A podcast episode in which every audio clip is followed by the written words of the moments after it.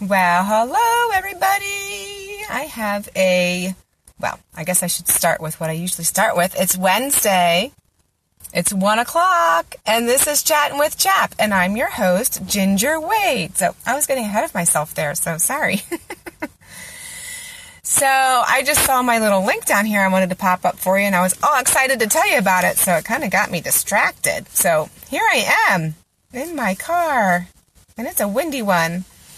So I'm just going to pop up a little link here for any of you out there who are looking for some encouragement or ideas or help in homeschooling. I have it that it's for starting homeschooling, which basically it is, but it's also good for veteran homeschoolers. I went through this program. It's Homeschool University, Start Strong, Pennsylvania, and uh, I thought it was great. So it's out there. Um, it is a course, a 14 day online course. You will have forever access to it once you take it. And it is something that does benefit CHAP. So if you sign up for the class, we do get a little bit of a kickback, which is very helpful to us. Um, so we can keep doing what we're doing to support you. So if you're interested in getting a little bit extra help, you want to check it out, Homeschool University. So let's get into it. The topic today is whose job is it? And what am I talking about? Whose job is it? Well, whose job is like all the stuff. So, what I want to start with is the thought that American parents have passed many responsibilities onto others the spiritual training of our children, the education of our children, the character training of our children, life skills and hard work training of our children, and marriage skills and knowing how to function as a family. We have largely passed the buck or just not done these things with our children or thought we have come to a, a time when we think it's someone else's responsibility to do it. These areas of training have been taken over or actually given over to schools, to churches, to youth groups, Sunday school teachers, programs outside the home. Uh, we've just kind of said, here, you take care of it. Oh, look, here's Sunday school. Sunday school will take care of all my child's training, or public school will take care of all my child's education. It's someone else's responsibility. Well, I have a different answer for you on that. Whose responsibility is it? Well, it's not the churches. And it's not the public school systems. And it's not any other program. Way back in the day, we're thinking way back. Think like Garden of Eden way back or um, Noah's Ark way back, like way back in the day. God created families. He placed people in families. And guess what wasn't on the earth at that time? Institutions. There were no church buildings. There were no public school buildings. There were no uh, sports leagues. There were no whatever. The responsibilities fell to the parents. It was the parents' responsibility. Nothing has changed since that time. Yeah, sure, there are churches and there are institutions and there are places to send our kids, but that doesn't mean that the responsibility of rearing our children in their whole education, whole learning experience. I'm going to call it learning experience because education is a sticky word. Um, it's that responsibility is still in the hands of the parents. It is not the responsibility of someone outside of the home to make sure that your kids are well learned. Okay? So we need to stop passing the buck. I'm not saying that Sunday school is not great. I'm not saying that Awana isn't good and helpful or youth group or any of those other things. But first and foremost, like us, my husband and I think about the things that happen at church as gravy.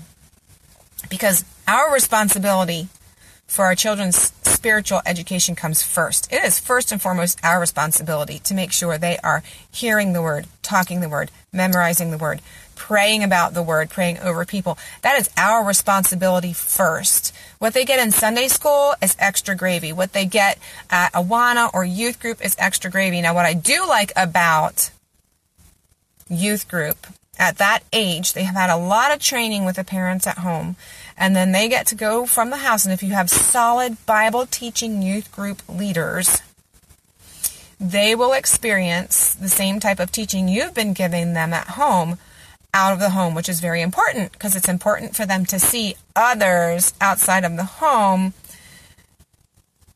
taking on those same belief systems. Okay, that type of mentorship is really important. But that is not their primary source of learning. It is in the home. Parents, it's our responsibility to train up our children. Remember Proverbs 22 6? Train up a child in the way they should go. When they're old, they will not depart from it. Okay, it's not a promise, but the first part is our responsibility. Okay, train up your child in the way they should go. And you know what? This is not just spiritual stuff. Spiritual stuff, knowing Jesus, following God's um, way is the most important thing. Yes, absolutely. However, this is like the whole thing. This is being a parent. When when God blesses you with a child, this is part of the package. I mean, this is part of what we're responsible responsible for. Reading, writing, and arithmetic, absolutely. Kids need to know that. They need to know these things to be able to function well in society and to do well to support their own families. Also, our responsibility, of course, as the Homeschool Association of Pennsylvania, Christian Homeschool Association of Pennsylvania, we encourage you to do that through homeschooling. I do believe the public schools are no longer, oh, like, get your kids out of there because the stuff they're teaching is so blatantly against what Scripture teaches. Um, but we are responsible responsible for making sure our children know these things.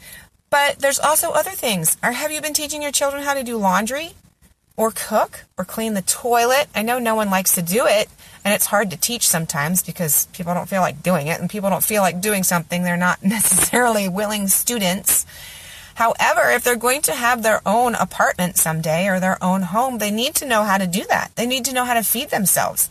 They need to know how to clean their toilet and how to scrub the floor and how to get the cobwebs out of the corner or whatever, how to wash the sheets, how to do the laundry, how to use the dryer properly.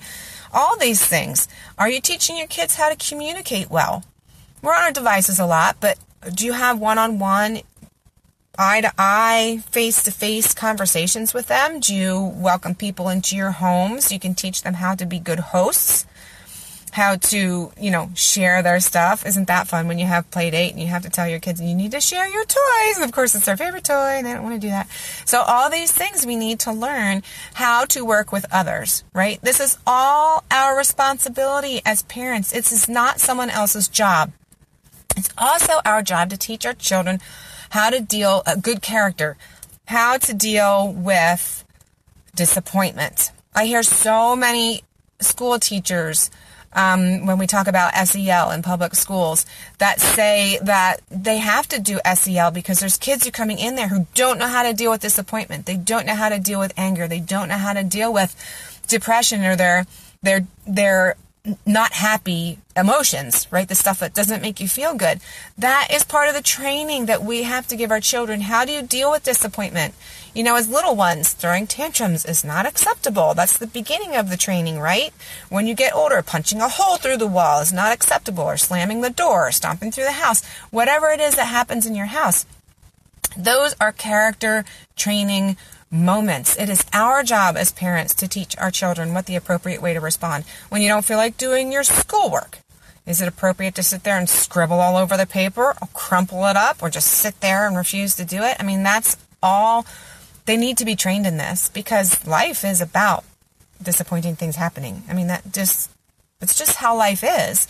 So we need to train our children to know how to deal with that appropriately. And it's not like right? Escaping, right? It's not popping pills. It's not playing video games to escape. It's not using our phones to escape. It's, we got to truly, really teach our kids how to deal with this stuff. And maybe, maybe some of it comes from we need to be trained ourselves because we don't handle things well.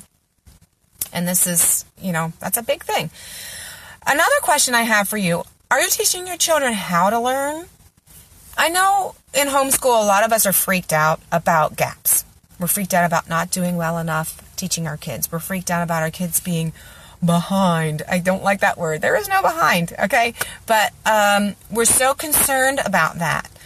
But really, are you teaching your kids how to learn?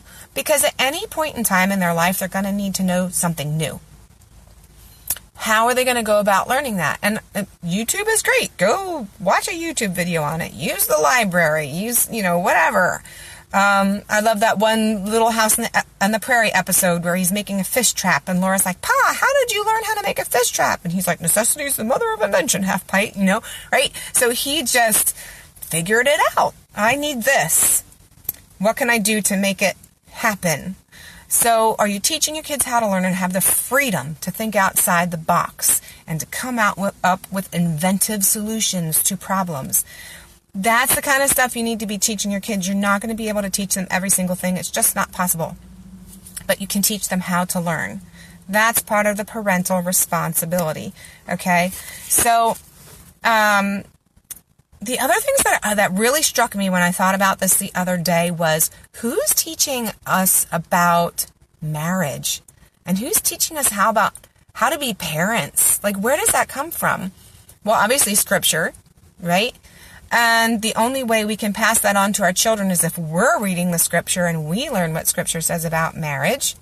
Okay, so yeah, sure, our kids could study scripture too, and they should to see what it says about marriage and parenting stuff, but we can also share what has happened in our lives with them in our marriages as we're parenting all these all these things there's great great um, um, resources like family life and they have parenting things and marriage things and so it's important for us to be training our kids how to have a good marriage and how to be good parents. And maybe you don't know how to do those things. So maybe you need to go get some training yourself.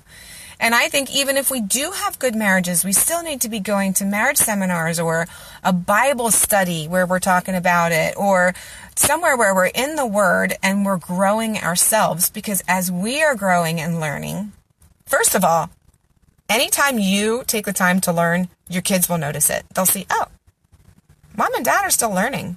Learning never ends. Learning always, it goes till you die. Like you are constantly learning. If they see you taking a class to better yourself like that, that's going to hit home with them. That's going to teach them that learning happens all the time. Uh, so as you are bettering yourself, you can better share that information with your kids and teach them how to be a good spouse, how to be a good parent. So uh, it's important to be looking at ourselves, training ourselves, and that example. How do kids learn best? By example, they watch what you do, right? You know it, you see it, you see how they mimic what you do, right? So uh, that learning by example is so important. Uh, so I'm just encouraging you out there, parents, take the bull by the horns. Okay, be willing to step up and say, I'm the parent. I'm taking the responsibility. I'm not putting it in the hands of the school. I'm not putting it in the hands of the church. I'm not putting it in the hands of the sports league or whatever else. I'm going to make sure that my kids are being trained the way they I want them to be trained, the way God wants them to be trained. And again, I'm not saying you shouldn't use those outside resources. However, you as the parent should be the one who's calling the shot. Oh, okay, good. We're back in. so, that being said, take the bull by the horns, parents. You can do it. You can do it. God will help you through it. He has called you to it and He has qualified you. If you feel unqualified, get in the Word, get in a Bible study, go to a parenting thing, go to a marriage thing. Educate yourself. You can do it. Be the example of how to learn to your children, but take that bull by the horns and be that leader in your child's life. They need you to be that leader. They don't need you to be their buddy. They don't need you to be their friend. They need you to be the leader. Okay? Love on them. Love on them that way. Okay? It will bless the socks off of you and your family.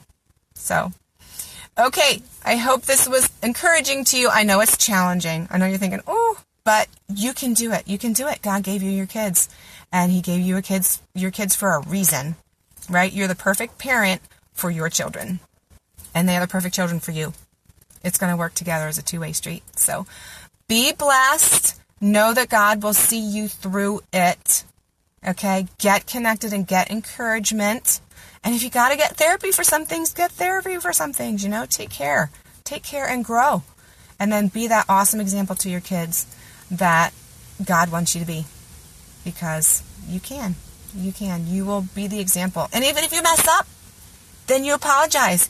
You make it right and you move forward. That's a great example. So don't think you got to be perfect. Don't think you got to have it all figured out because you will mess up. But if you handle your mess up well by, by confessing and turning it around and moving forward in step with Jesus, that is going to be an awesome example for your kids, right?